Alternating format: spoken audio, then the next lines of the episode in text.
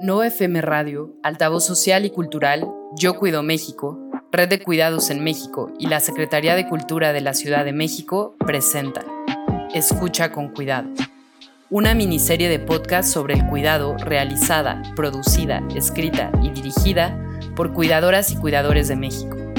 Parte del programa Colectivos Culturales Comunitarios de la Secretaría de Cultura de la Ciudad de México.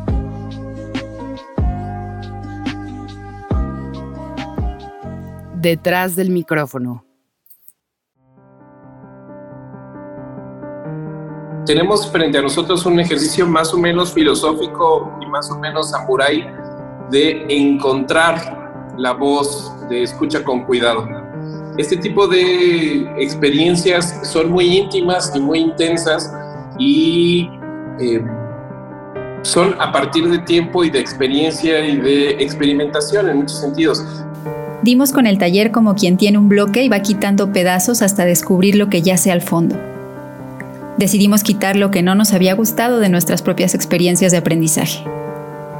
Fuimos descartando, quitando tal cual, para dejar el brillo de lo que atesoramos. Escucha con cuidado nació a partir de dos conversaciones que teníamos de forma recurrente. Una sobre la cantidad de podcast, material sonoro y audiovisual que utilizaba las voces y los testimonios de otros, pero que eran producidos y diseñados por un experto. Alguien que decidía qué tema valía la pena contar y de qué manera. Es la fórmula clásica del explorador y del documentalista.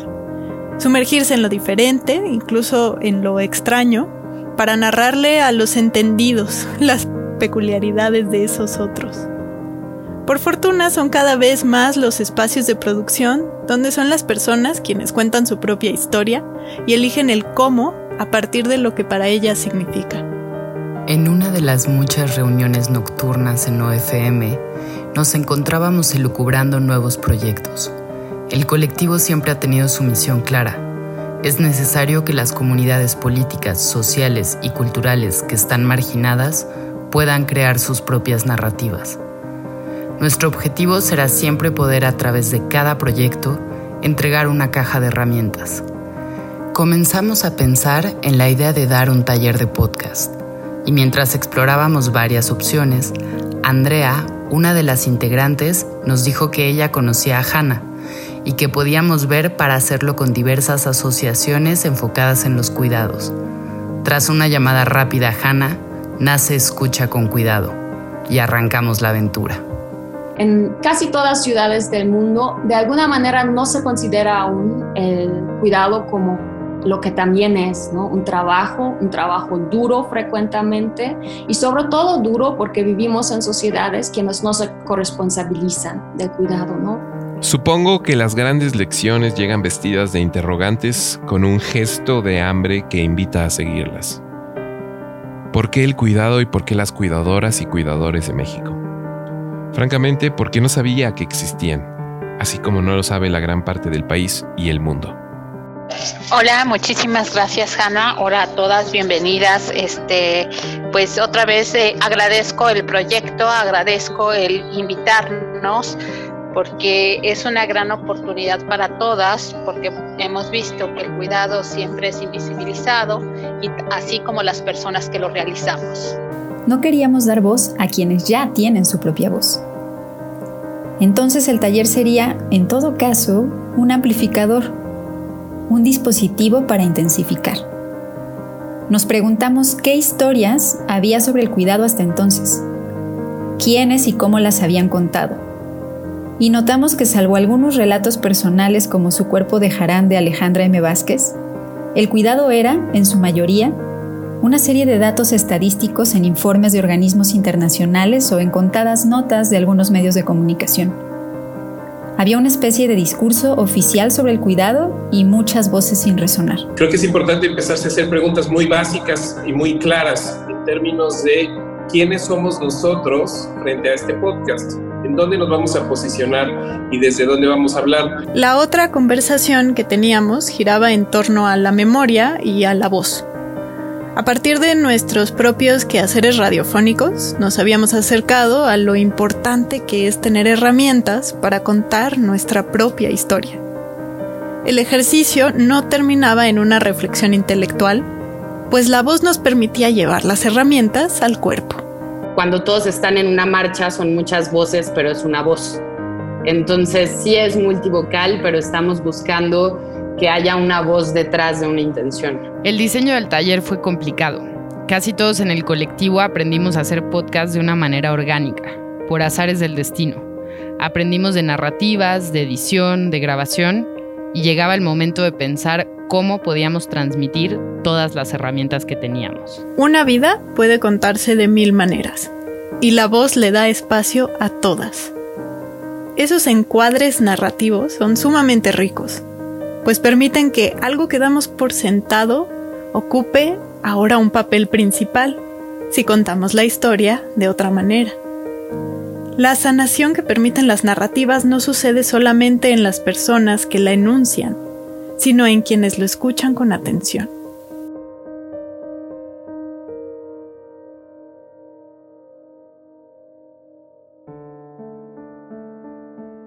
haz de cuenta que se escuchaba pasos, yo decía pasos en el pasillo, pero aparte yo estaba pensando que esos pasos son de ciertas personas porque ya es como cotidiano, ¿no? Entonces como conozco los pasos, decía, es que ahí va fulanito, ¿no? Y en ese momento pasaba el carro de el trolebús o los carros o el refrigerador que está a las 24 horas prendidas, fue de todos los días. Quien narra lleva la voz Así que diseñamos este espacio con el anhelo de que quienes quisieran cambiar la historia comenzaran contando sus propias historias.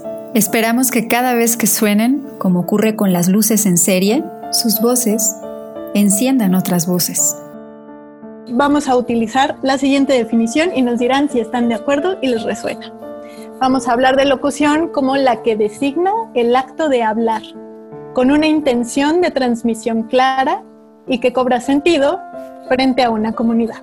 Así como no sabía, no sabíamos. Pensamos en un formato que no hubiera podido seguir nadie que realmente estuviera entregado al cuidado. Pero llegó la pandemia y puso muchas cosas en su lugar. Una de ellas, la más clara, es que ahora la casa era el mundo y nos puso a todos en la misma situación. La única diferencia es que nosotros llegábamos a un territorio ocupado desde toda la vida por algunos, y resultaba aterrador y complejo. No como para ellas, que lo sobrevivían todos los días y todos los meses y todos los años. El, cuidado en general no es fácil, eh, empezando desde la no em, eh, regulación o el, desequilibrio de las actividades y cómo están designadas de manera eh, diferente ¿no? y jerárquica y demás.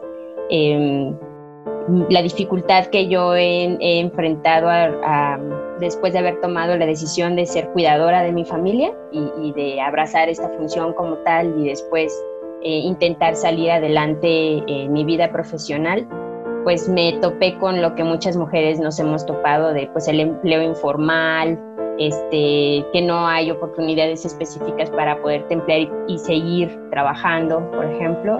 Entonces, eh, de, ahí surge como mis ganas de colaborar con, las estrategias de visibilización y sensibilización del cuidado.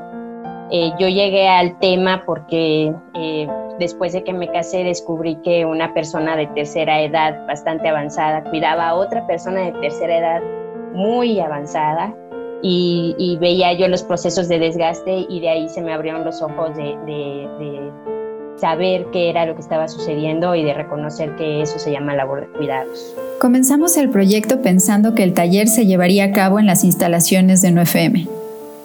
En las conversaciones iniciales hablamos de la posibilidad de tener apoyo en el cuidado de sus hijas e hijos y de las personas que dependen de su cuidado, así como algunas alternativas de transporte que les facilitara el traslado.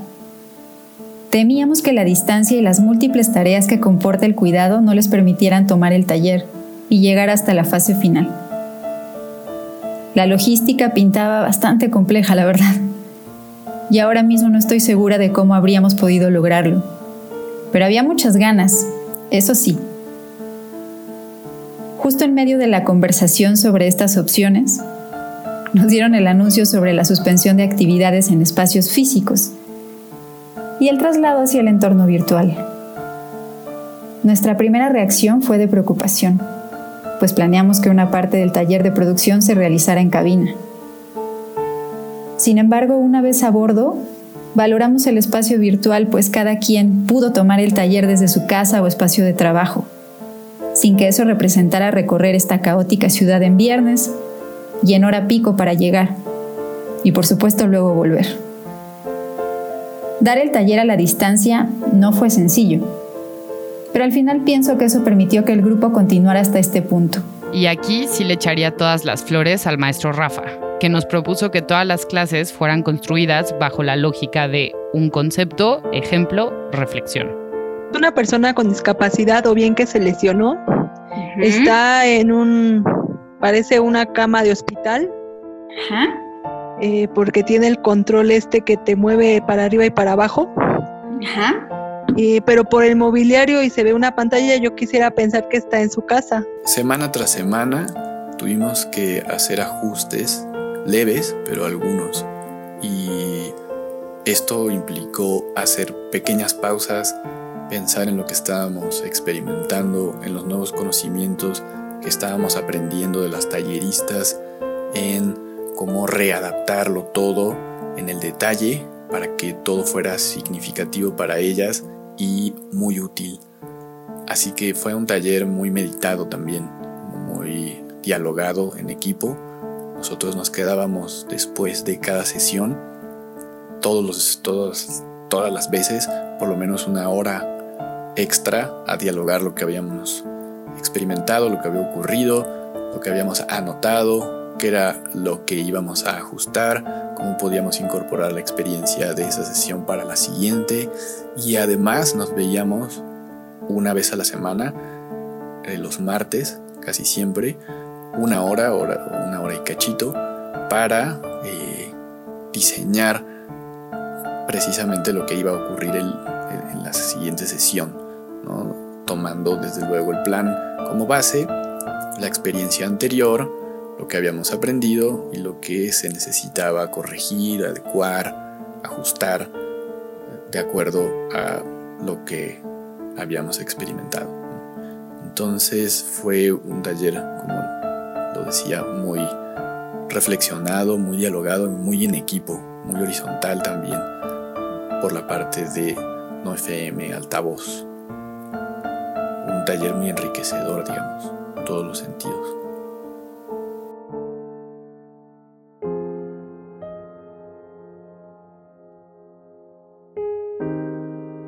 Estábamos trabajando con personas que entendían la colaboración a niveles que nosotros apenas empezábamos a vislumbrar. Lo que necesitábamos era generar un lenguaje común para poder construir el proyecto. Recuerdo que en la sesión de tipos de locución algo se enraizó. Comenzamos revisando los ejercicios en casa sobre la voz un efecto que provocaron en este ejercicio. No sé si se dieron cuenta, pero lo que hicieron con el uso de su voz aquí fue hacer aparecer a alguien en la conversación. Es decir, eh, nos convirtieron también al mismo tiempo a nosotros que lo escuchábamos en un extraterrestre, en una de sus amigas, en una de sus sobrinas, en este, quien ustedes hayan escogido. Ese truco de magia lo lograron con su únicamente con su voz.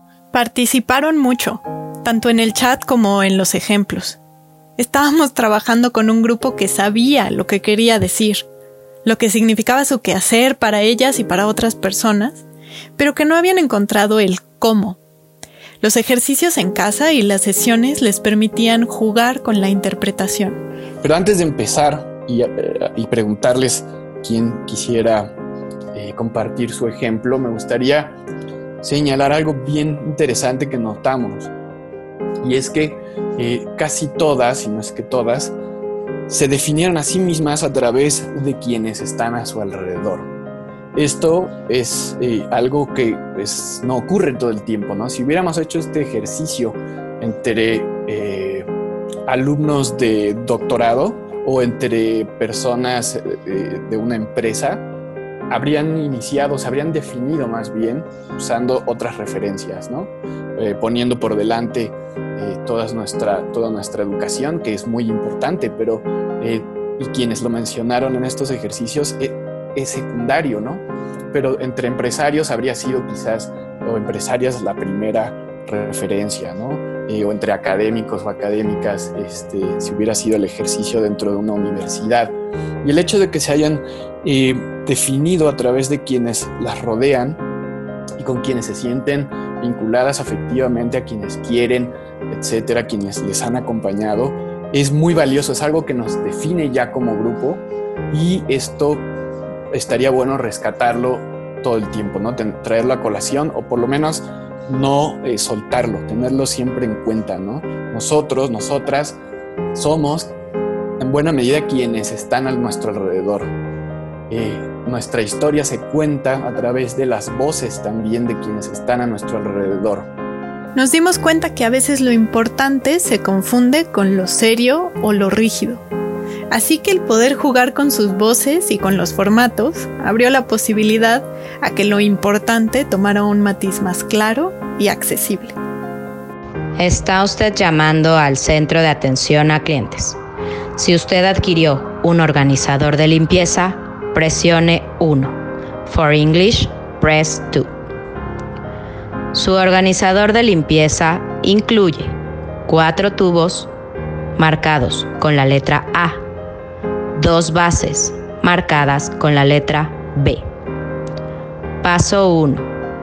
Coloca una de las bases marcadas con la letra B del organizador de limpieza en el suelo e inserta cada uno de los cuatro tubos marcados con la letra A en los orificios de las esquinas. Paso 2. Inserta la base superior marcada con la letra B en cada uno de los tubos, haciendo una ligera presión sobre estos para así terminar de ensamblar el organizador de limpieza. Pasos opcionales. Utiliza las ranuras ubicadas en la parte trasera del organizador de limpieza para fijarlo a la pared. O atornilla dos tornillos con taquetes ya incluidos, sobre la pared, midiendo cada uno de los orificios con la finalidad de que las ranuras puedan ser insertadas entre las cabezas de los tornillos y la pared, fijando así tu organizador de limpieza. Gracias por tu compra. Seguimos a tus órdenes.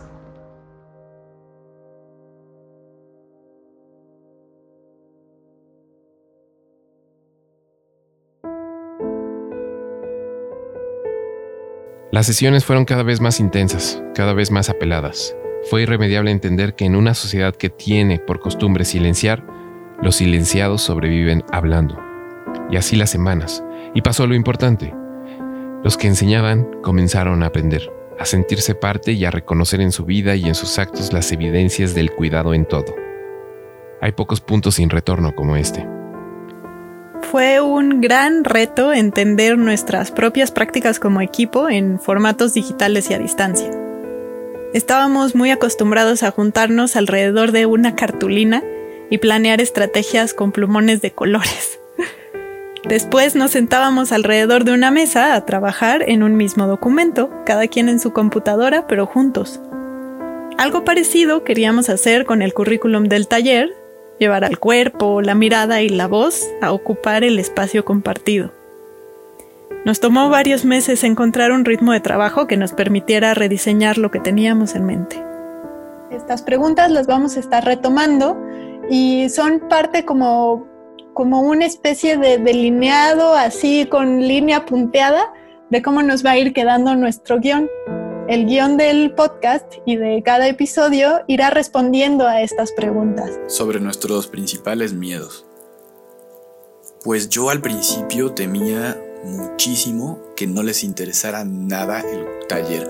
O sea, que nos presentáramos y a la segunda sesión se dieran cuenta que para nada era lo que esperaban, que estábamos hablándoles en chino, que era algo súper aburrido y que eventualmente el otro temor era que no nos entendiéramos, pues, y el ultimísimo temor, el que está detrás de todos, que nos abandonaran, ¿no? que dijeran, no, bueno, pues muchísimas gracias, pero la verdad no, nos quita tiempo, no les entendemos, no le vemos el sentido a esto, así que chao. Que nos quedáramos ahí con una persona o ninguna para terminar el taller. Afortunadamente resultó todo lo contrario, que nos entendimos de maravilla, que les interesó mucho y además que nos interesó mucho a nosotros como altavoz no FM lo que estaba ocurriendo. O sea, ya sabíamos que iba a ser algo grandioso, que iba a ser algo eh, que nos iba a significar mucho, pero no veíamos venir la manera en la que nos íbamos a involucrar nosotros y nosotras en ello. Eh, obviamente sí nos íbamos a involucrar en el trabajo, pero esto trascendió el trabajo y también tocó lo emocional y lo vital. Entonces mm, nuestros miedos, o por lo menos los míos, eh, pues eran pura inseguridad y eh, la realidad fue completamente distinta. Fue muy feliz y muy reveladora. Así que prueba superada. Yo creo que el principal temor ha sido al desconocimiento, sobre todo al principio, cuando apenas nos adentrábamos en el tema del cuidado. Gracias a Hannah y Margarita comenzamos a integrar a nuestro vocabulario y a nuestra práctica conceptos y perspectivas relacionadas con este tema, en el que creíamos no tener experiencia alguna. Su acompañamiento en el proceso fue crucial para enfrentar ese miedo y sin duda escuchar a todas y cada una de las personas que participaron en el taller nos hizo darnos cuenta de lo cerca que habíamos estado del cuidado y de las diversas formas de cuidar que existen. Como todos los miedos, una vez que alguno se ha ido, viene otro. Creo que después le temimos al tiempo. ¿Nos dará tiempo de profundizar en esto?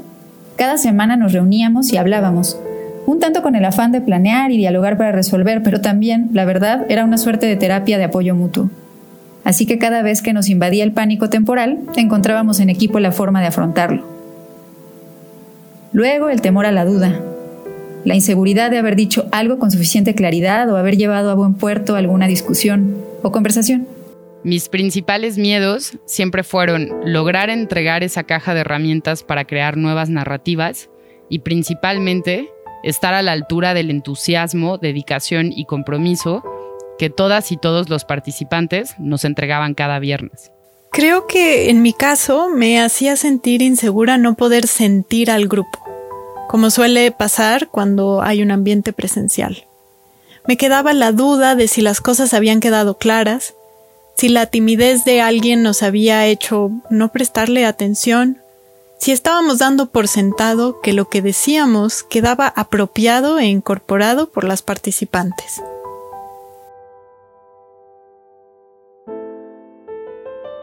Trabajábamos en equipo, porque mientras uno daba la clase, los demás observábamos. Hubiéramos podido decir, si uno da la clase, los demás no tienen por qué asistir. Pero en realidad, sin decirnos nada, todos nos conectábamos a las 5 y luego a las 8 nos quedábamos platicando. ¿Qué había salido bien? ¿Qué podíamos cambiar? ¿Qué podíamos mejorar? Al final, ustedes también nos estaban enseñando a enseñar desde un lugar distinto, fuera de jerarquías como facilitadores.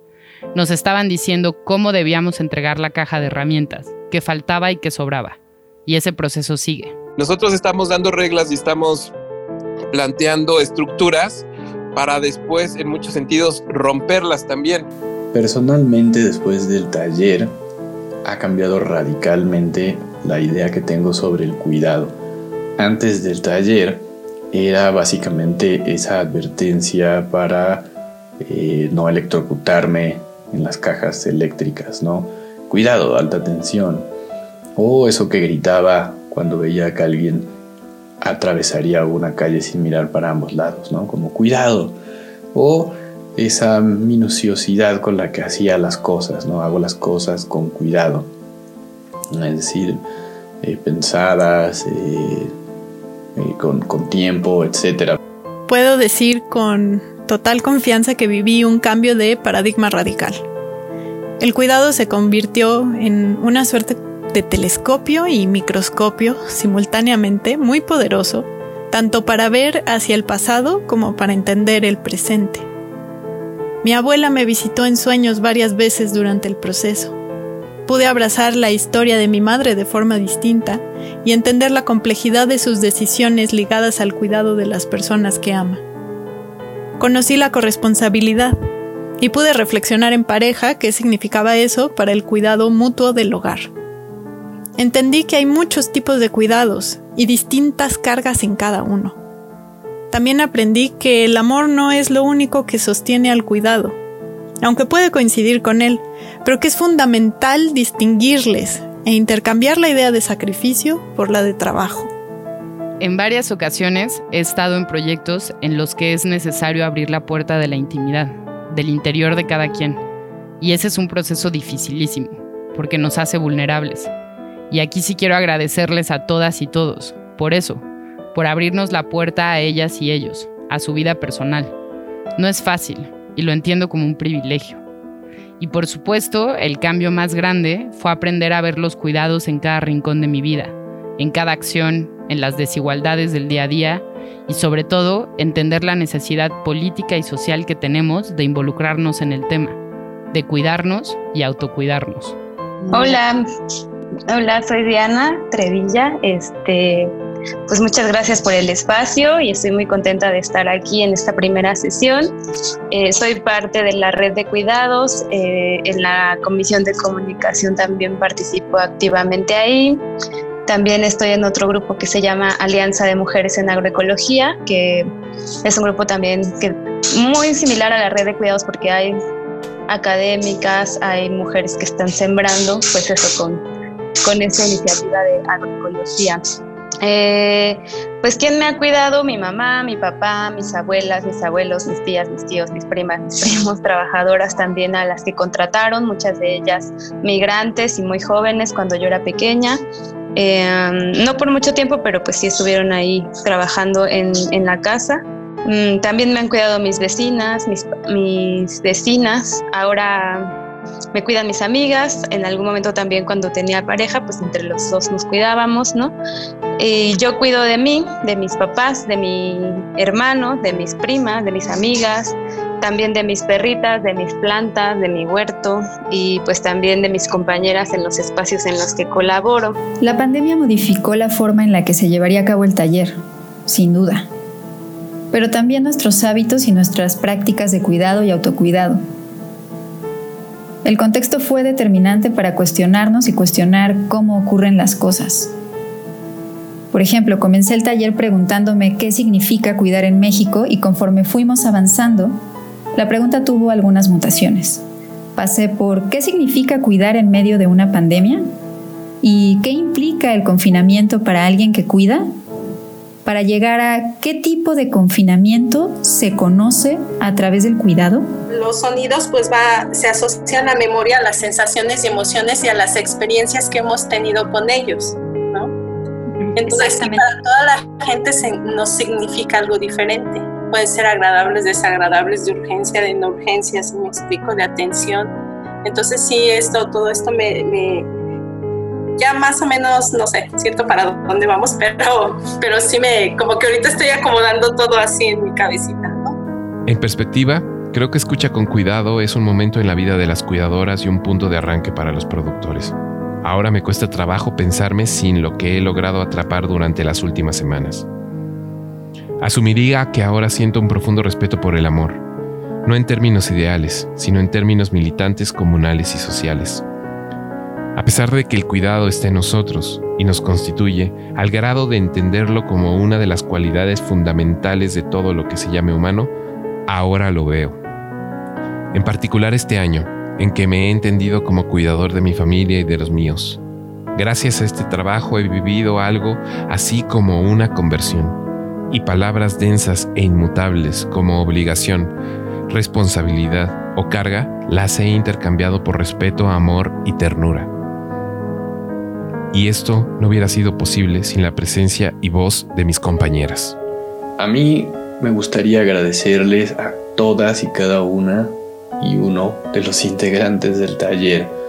Eh, mencionar sus nombres sería muy largo y sé que mis compañeras y Benjamín también lo van a hacer, entonces sería muy repetitivo quizás. Así que muchísimas gracias a todas y a todos por lo que aprendí, por lo que me enseñaron, por lo que hicimos en equipo y seguramente por lo que está por ocurrir. Eh, muchas gracias en específico a las integrantes del taller de activismo, eh, Margarita, Sofía, Mariangi, Sodelva, Mayra, pues gracias infinitas y e, así como a ellas, a todas las demás. Gracias totales. Me siento profundamente agradecida por haber sido parte de esta experiencia. Con OFM y mis compañeras y compañeros del colectivo en altavoz, por la cantidad de trabajo y cariño que le dedicaron a este proyecto. Y por supuesto con las voces asistentes al taller. Gracias por sus testimonios, por sus preguntas y por las reescrituras. Tengo la confianza de que transformarán la mirada de muchas personas más, como lo hicieron con la mía. Después de ustedes, no hay vuelta atrás. Quedan resonando en mí como cascabeles alegres y compañeros. Gracias a este taller, notamos que compartir es cuidar, acompañar es cuidar, planear es cuidar Distribuir las tareas para llevar a cabo cada sesión es cuidar. Enviar los materiales para su consulta es cuidar. Escuchar es cuidar. Así que gracias. Gracias, Ana Lilia. Gracias, Noema. Gracias, Diana. Gracias, Elisa. Gracias, Eva. Gracias, Horacio. Gracias, Hanna. Gracias, Lucero. Gracias Magali. Gracias Mayra. Gracias Margarita. Gracias María Angelina. Gracias Pilar. Gracias María Guadalupe. Gracias Mónica Malinali. Gracias Odelva. Gracias Sofía. Atesoro sus historias, sus enseñanzas y su compañía en este álbum del cuidado que ha cobrado vida sonora para resonar cada vez con más fuerza.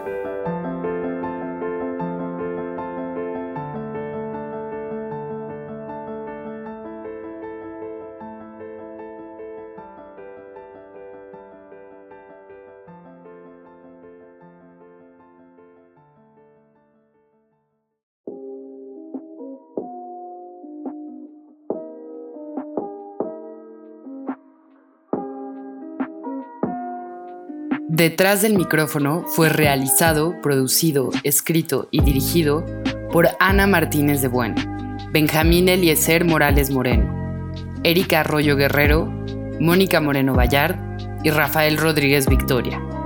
Edición Sebastián Morales. Escucha con cuidado es presentado por No FM, Altavoz Social y Cultural, Yo Cuido México, Red de Cuidados en México, y la Secretaría de Cultura de la Ciudad de México en el marco del programa Colectivos Culturales Comunitarios de la Ciudad de México. México 2020.